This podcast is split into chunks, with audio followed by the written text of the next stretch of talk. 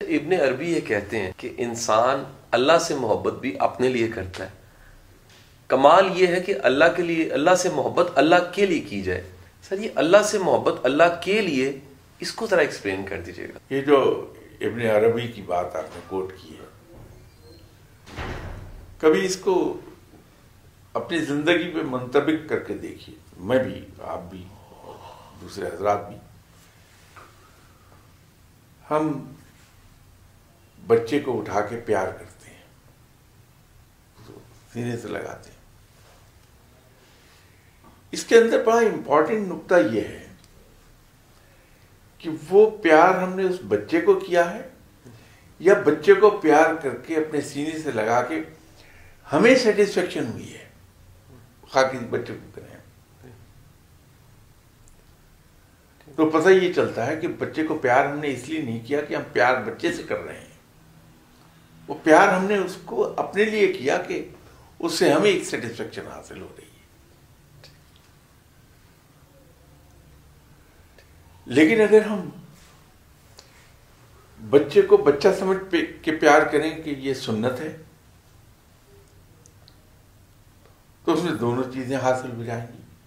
یا ہم بچے کو پیار اس لیے کریں گے کہ بچے کو پیار کرنا سنت ہے۔ اور پیار کرنے سے خود ہمیں بھی سیٹسفیکشن ہو جائے گی۔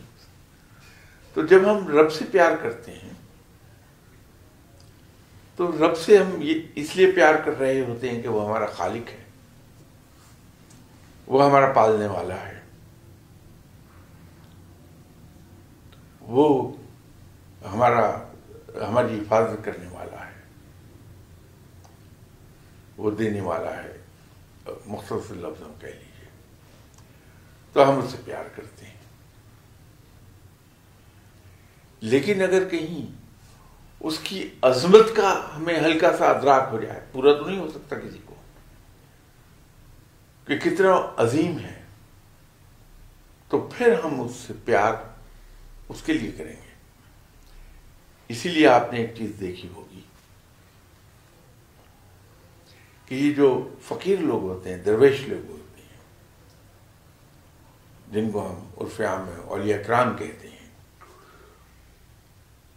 ان کے دلوں میں رب کا خوف بات ہوتا ہے۔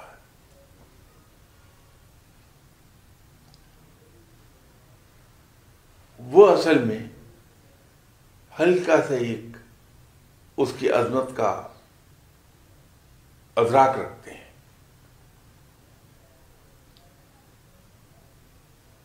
تو وہ ان کے دل پر اس رب تعالی کی حیبت ہوتی ہے۔